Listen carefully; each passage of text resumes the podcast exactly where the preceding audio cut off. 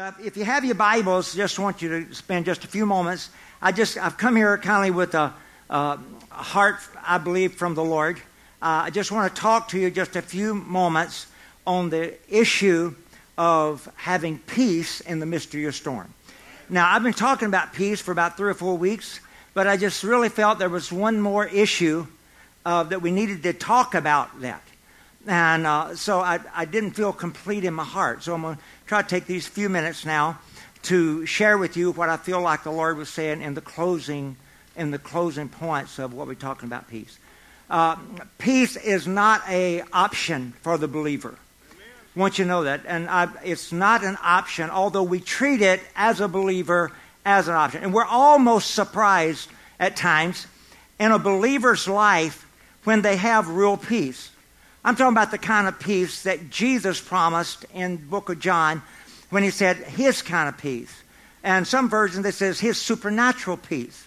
It's the ability to walk in the midst of a storm or whatever you're going through. Some people call them storms, some people call them issues, circumstances, whatever it is that you're walking through. But to have a supernatural peace in the midst of that. And like I said when I started, it's not an option, it's a have to. Because without the peace, you probably won't see a miracle. That's the truth. Without the peace, I mean, this week has been such a miraculous week also in this church. Uh, we've, we've walked through, in the last few weeks, we walked through several extremely hard issues hurting, a lot of tears, a lot of weeping as went forth. But then it's so good to, to watch the Lord begin to turn that tide. And I want to thank God for your prayers because prayers is that that gets in and turns the tide. Without prayers, God can't do what He wants to do. But without peace, God cannot do it also. In fact, the Bible says that the kingdom of God is established in three different characteristics. There's three different ways we know that the kingdom of God is ruling. Ruling our situation, ruling our circumstances, or ruling what we're going through. The first one is the demonstration of righteousness. That's the first way. It's righteousness, peace, and joy. Those are the three characteristics that characterize when someone is believing God and His kingdom is ruling. So what that tells me is this, that I must, that those are not options. Because each one of us are here to demonstrate God's kingdom.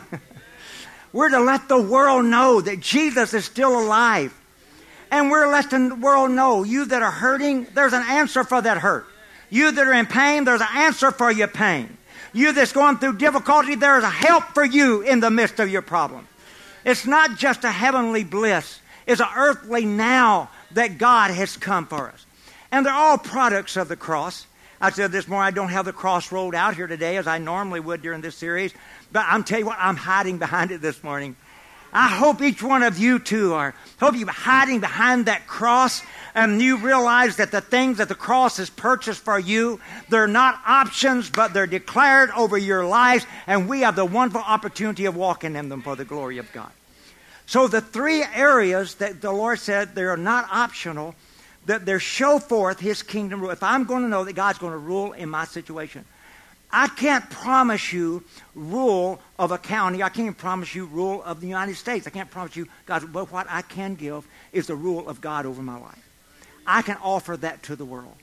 I can offer to the world that I can that I can offer my life as a demonstration of the kingdom of God. Amen. And then hopefully through prayer we'll see a nation dedicated to God in that point, and hopefully we'll see a county, and hopefully we'll see a city. But what we can offer each one of us individually, we can offer the world that Jesus is real and the demonstration of his kingdom's rule is in my life. Amen. And so the Bible says the way that's demonstrated then is righteousness. Now, righteousness certainly is the ability to walk in knowing that you in walking in a forgiven place in life, knowing that Jesus has bore our sins, knowing that Jesus has paid the price you don't have to be down this morning. You don't have to feel less than. Jesus paid the price for your sins. There's not a one of us that hadn't messed up royally, but we can declare the righteousness of the Lord that He has allowed, put it into our life as a gift. And so my prayer is one that you can not only know that, but you can demonstrate that. Because that word righteousness is also the word goodness. we demonstrate God's goodness, but not only am I here to tell you that we have a good God, I'm here to allow that goodness to flow through me. Some people look at you and say, How can you be kind? And your answer is, Because Jesus is so kind to me. You say, you look, you, people look at you and say, How can you be so gentle? You say, Because Jesus has been gentle with me. Somebody say, How can you have peace? Because Jesus has such peace with me. We're to demonstrate the word, the righteousness is not fulfilled unless it's first legally applied to my life, me knowing that my sins are gone, but also I become a demonstration of that. And what I pray is that none of our lives are satisfied till, the, till we come to the place to demonstrate the goodness of God. I don't want to just tell you how good God is. I want to demonstrate it in my life. Can you say amen? That's why a believer is to always be different. I mean, that's the way you handle your job. Somebody says, I, you know, I just don't know what I'm doing in life. Well, you get up every day and you determine to demonstrate the kingdom of God and the goodness of God. Now, the world can't believe in a God they can't see at times, but they can believe in you that they do see, that you tell them that it's God in you that's given you the ability. That's why a believer handles a job differently. That's how a believer handles life differently. That's how a believer handles family differently. It's because a believer has this goodness that's been so demonstrated to them, and now that goodness is able to flow through them. I'm going to tell you, you can put a smile on your face when things are hard, and you can put a joy on your lips when things seem so difficult, because a believer responds with that very same goodness that's been demonstrated to us from above. Amen? Now, the second thing that demonstrates the kingdom of God in my life is peace. And I said earlier that I dare say that God cannot perform miracles in our life unless peace. Peace is a lot of times we're praying for the miracle when really what we need to be praying, God, give me the peace in this storm. We need to be praying, Lord, give us the peace, the power of that peace, the authority that's in that peace. Now, sure, that peace is more than a feeling. And in fact, a, that peace of God is being relentless, relentlessly set that you can trust God. That's what gains the peace. Somebody says, I don't understand it. You, you, people are looking for a, a, magic wand, some way to be waved over their life, and all of a sudden, peace to be a feeling that they feel, and they get up with tiptoeing through the tulips every day. I mean, that kind, that's not the kind of peace that Jesus came to give. Jesus, in fact, came to, get, to give us a peace that you're going to have to fight to get it. Because you're going to have to fight fear you're going to have to fight worry. You're going to have to fight to get into the peace of God. But once you get into the peace of God, then you have the authority to handle any storm of life. Now, we could refer back to that in several places because we can talk about how to find peace, how to find peace in the cave as David did, or we could talk about how to find peace in the desert as Elijah did. Or we could talk about how to find peace in the prison as Paul did. But I'm just here to tell you whatever situation you're going through in life, you've got to come to a place of peace with it. Because until you come to a place to where you have the peace of God, to where you come to a place of truly trusting God, that God's going to bring you through this, then you're closing the door to the miraculous power of God in your life because that peace demonstrates God's rule. So, whatever it is, whether it's conflict with a person, or whether it's conflict on your job, or whether it's conflict with the ministry that God's called you to, or if it's conflict with your church, you should be able to handle it differently. You should not be mad and fretting and upset. There should be a peace that I can trust God. In fact, that is peace. Trust in the Lord. Now, the Bible says that that peace is able to do away, in fact, in the scriptures, uh, whether it was in a cave or whether it was in a tomb or whether it was, the, usually the Lord demonstrated it this way when he first came forth to give peace. He would say, Why are you fearful? Now, that was demonstrated in Jesus when Jesus got into the boat and was going to the other side and the storm came up against him there in the midst of that storm. Jesus asleep on a pillow, having peace in the midst of a storm. I'm going to tell you what, you've got to have peace. I, I can't not tell you that enough. In fact, the Lord spoke to me this way. He said, If you will fight to get the peace of God, then the peace of God will fight to give you the victory. You hear what I'm telling you? That if you will fight whatever it is you have to fight to get into the peace of God, then the peace of God will begin to fight to give you the victory. Because peace is not a feeling, peace is a person. The Bible calls him the Prince of Peace, but he's also demonstrated in the New Testament as the God of peace. And there's something about the God of peace that comes on the scene. When the God of peace comes on the scene, it always comes with power. It's amazing. Peace seems so tranquil. But when God comes on the scene in answer to that peace, he comes in power. And it says like this He said, The God of peace shall soon crush Satan underneath your feet. He comes in power.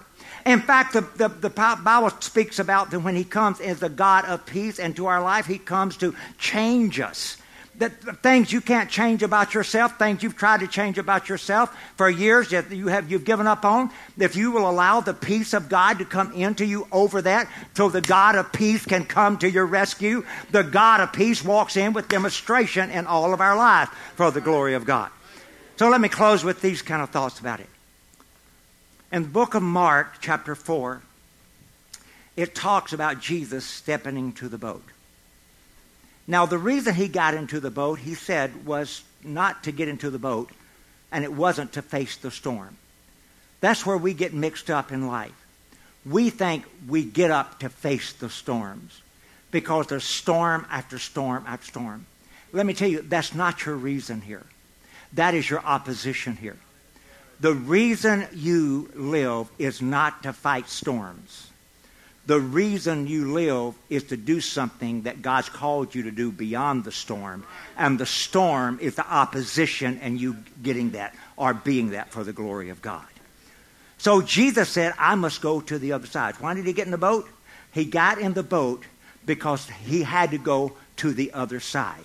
Amen. It wasn't to face the storm. The storm was what came up to try to stop him from getting to the other side. Amen. Now, why did he need to go to the other side?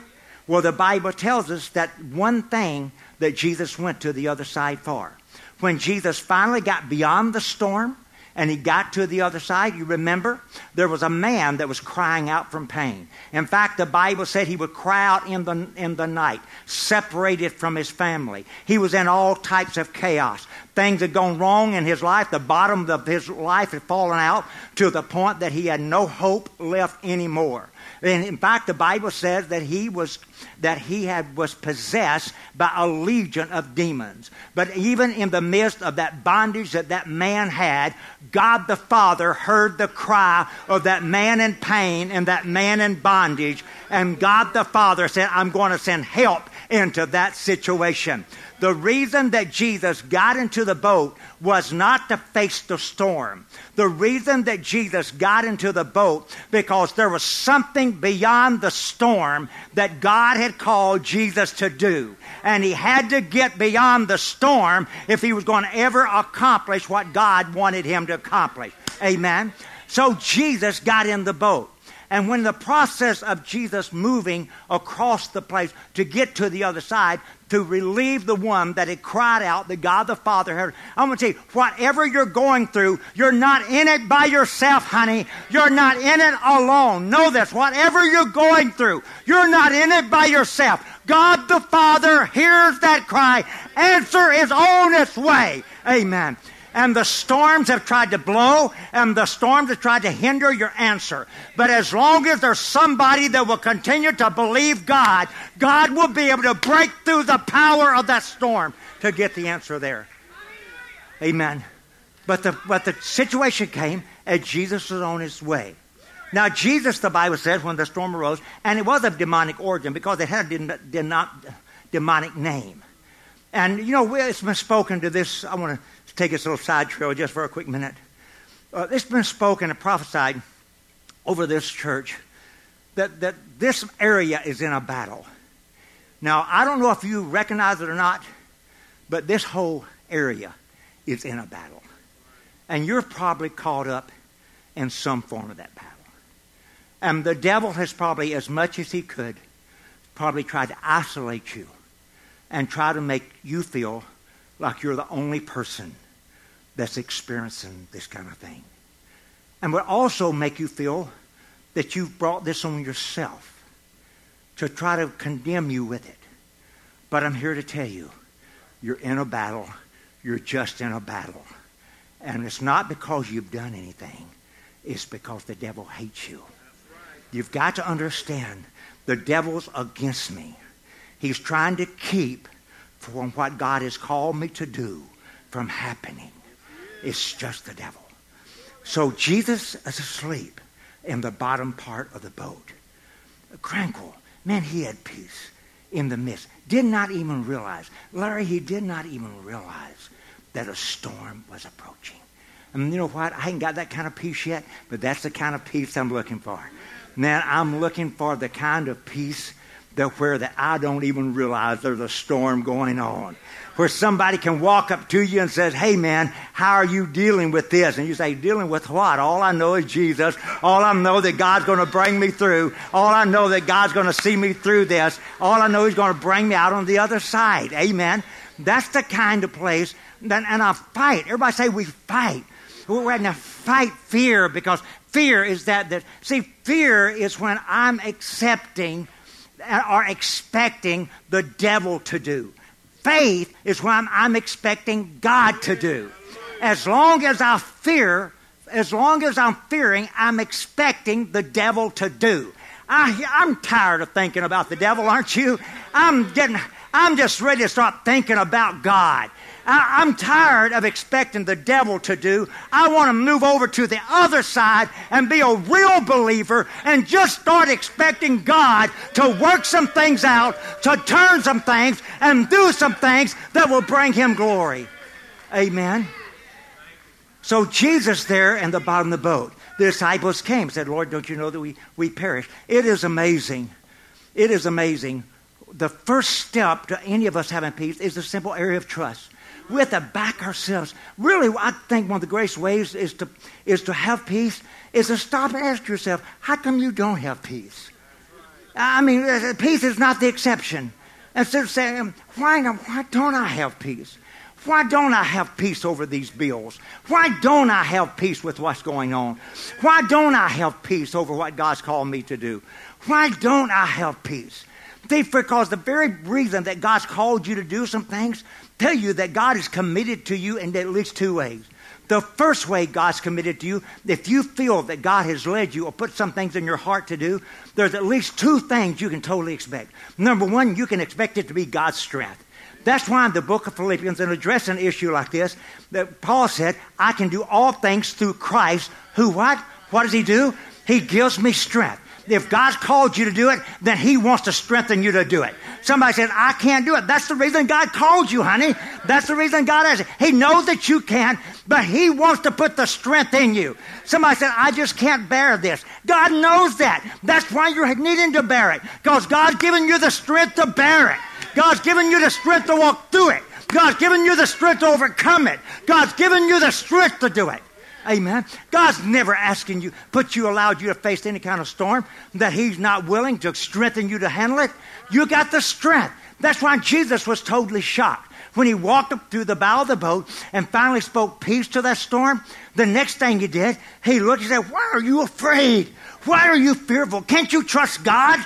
He said, Can, and so if we're going to have peace, we've got to begin to ask ourselves, why am I not in peace? What's wrong with me? Not what's wrong with me facing things, but what's wrong with me? What am I allowing to be said into my life? What am I fearful of? What am I afraid of that's not letting me have peace over this situation? Somebody says, well, you know what? I have to wait. That's the very places to have peace. And things that you have to wait on. Everything is processed with God. Yours was a process, and everything that usually God does. There's very few things that's going to happen with the snap of anybody's finger. But it will happen if these hands are folded up in prayer and intercessions made before God, and where we say, God, I'm not going to quit till this thing changes. I'm not going to quit till this thing becomes different. Amen. So there's two things any believer can as you face the storm. One thing you can know that God's going to strengthen you. And you need to start telling yourself, quit walking around belly aching like a baby. Quit walking around saying, I can't handle this. You can't handle this. It's God's strength in you. Begin to give glory to God. Begin to let people know there's something supernatural that's in your life. There's something that you can't handle it. You can walk through it. You can deal with that. You can, you can, you can. You can. But why? Because it's God that strengthens me. The second thing that He makes that commitment to is to provide for it. Whatever you need for it.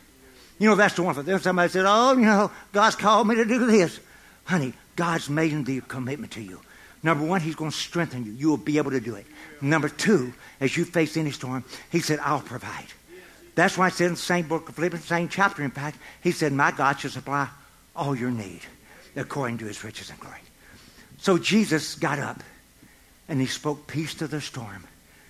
And then He looked at His disciples and He said, Why are you afraid? Why are you not trusting God? Let me tell you what. That's the honest truth. That if we don't have peace, we're not trusting God. Now that says uh, somebody we want to argue with that, but that's the truth. If we don't have peace over what we're going through or what we're going beyond, we're not trusting God. That's right. That's right. We've got to stop ourselves and begin to ask ourselves, why am I not trusting God?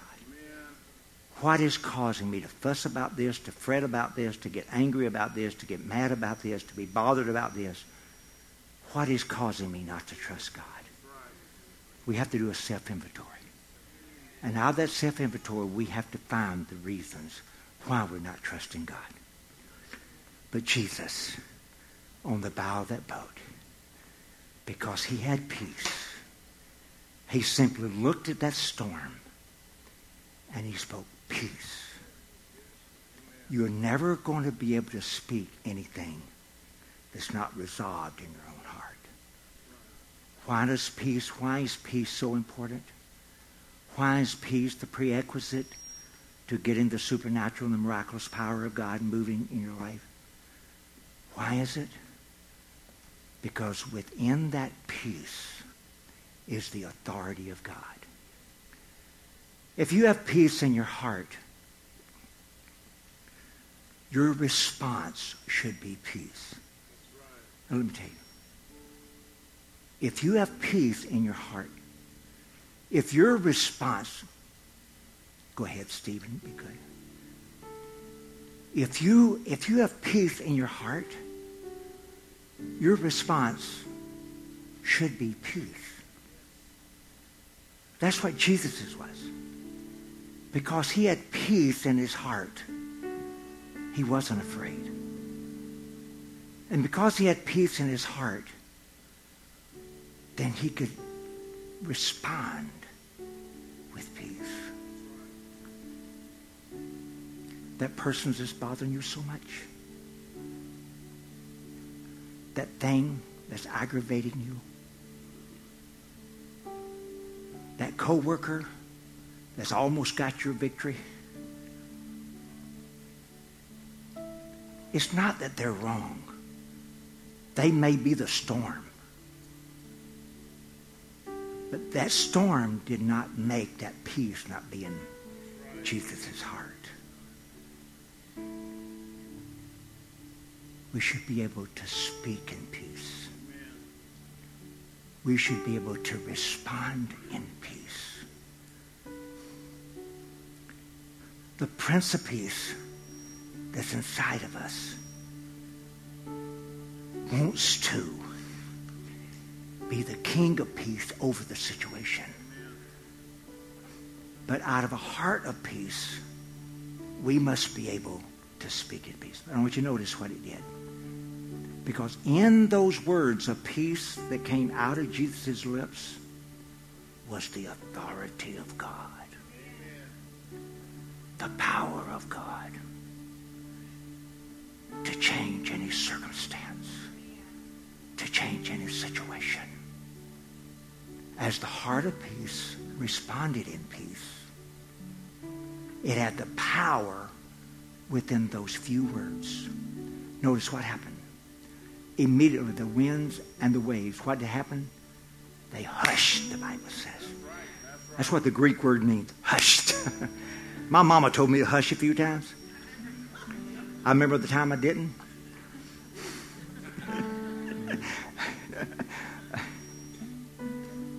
but when he spoke out of the heart of peace, and that storm hushed. But I want to tell you what authority does.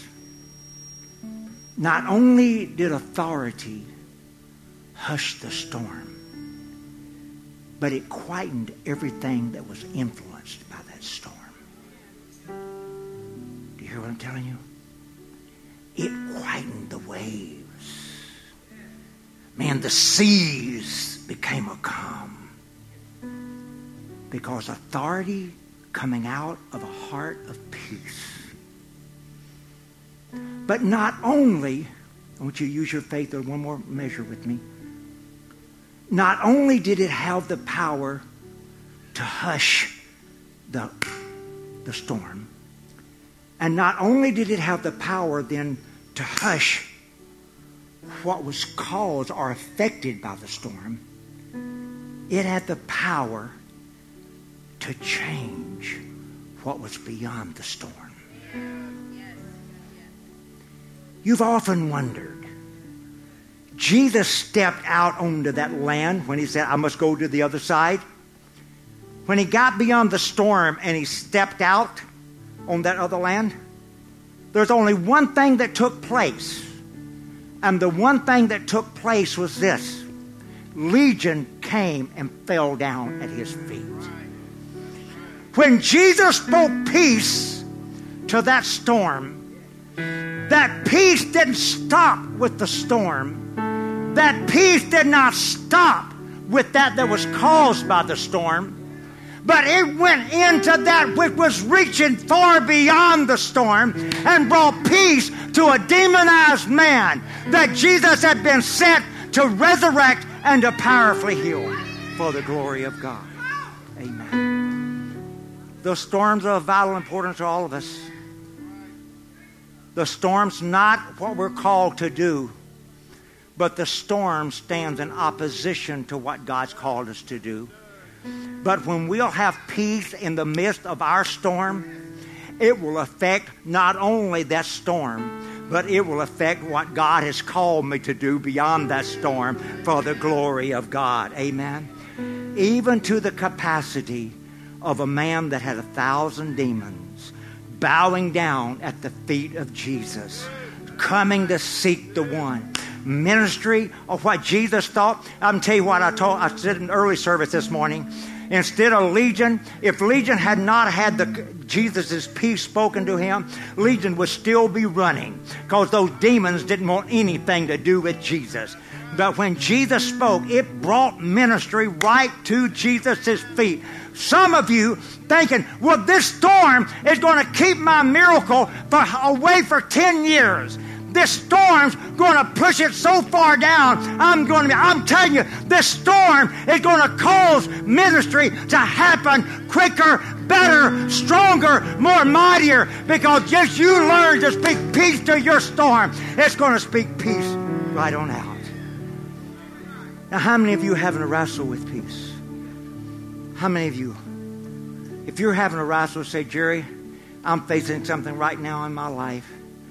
I know I need the peace of God. I know. Unless I get the peace of the Lord, then I know that's going to hinder God from working this thing out in my life. Because I must have peace in the midst of this. I must come to a place to trust the Lord. I'm going to quickly ask you if you're going through a situation right now, say, Jerry, I really need the peace of God. I want you to simply stand right where you're seated at. Would you do that? Jerry, I'm in the midst of a battle right now that I really need the peace of God. I need the peace to be able to handle it. I need the peace to be able to walk through it. I need the peace to be able to overcome it. I need the peace to be able to deal with it daily. I need the peace to be able to conquer it in my mind. I need the peace to be able to, to be able to conquer this from frustration, to keep anger away, to keep resentment out of my heart, Lord, I need the peace of God. I need, I need the Lord to come and to, some way to draw the finger off of the storm and some way let me point back to Jesus and let me see the power of Jesus at work. Praise God. Now let me look back at Pastor just a quick minute. I don't believe peace like that comes from you just asking God to give you peace. It starts, everything starts with that. But the type of peace that's going to control your storm, it's going to take a battle for you to get there. And this is what the Lord told me, as I said earlier. If you will fight to get God's peace, then God's peace will fight to get you the victory. I'm just here to ask you, how much do you want the victory? How much do you want the victory? How much do you want victory? How much do you want to win in that area? How much do you want to overcome in that area? To that degree, then you fight to get into the peace of God. Some of you are going to have to fight down your flesh. Some of you are going to have to fight down your fear. Some of you are going to have to dress your fear. Some of you are going to have to rebuke your fear. Some of you are going to have to stand against the enemy. The enemy's lies is trying to rob your peace. It's going to take a fight, but I'll tell you, it's going to be well worth the fight. Can you say amen? Praise the Lord. I want you to use this song. This song is our closing song, it's also our closing prayer. But we're going to use this song to let the Lord know that we're not going to stop until peace rules our heart. We're not going to stop. We're going to keep fighting until we get that peace of God. Peace doesn't come like the waving of a magic wand. Peace doesn't come through me just praying for you to have peace. That's only where it starts. Peace comes as you desire to win in this thing, and you desire the win enough where you're willing to drive out the fear. But when you're willing to drive out the fear, then the peace will come, and God will you have peace in the midst of that storm for the glory of God. In Jesus' name.